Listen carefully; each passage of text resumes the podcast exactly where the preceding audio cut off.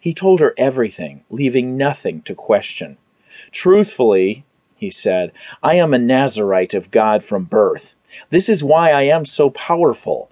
My hair is my direct connection to him, and if it is ever cut, I will be as weak as any other man. When Delilah realized she had finally broken the world's strongest man, she swiftly made plans for his utter demise. She sent a messenger to the men of Philistia, instructing them that Samson had finally told her the complete and unadulterated truth. Achish and his men rallied, bringing their best weapons and armor, unsure of what lay in store for them, but anticipating a fight nonetheless. They also brought money, as agreed, for Delilah. The men quietly moved into position and prepared to kill the Lord's champion. That night, Delilah made love to Samson one last time. She gave him strong wine from Gaza's vineyards, along with honey cakes.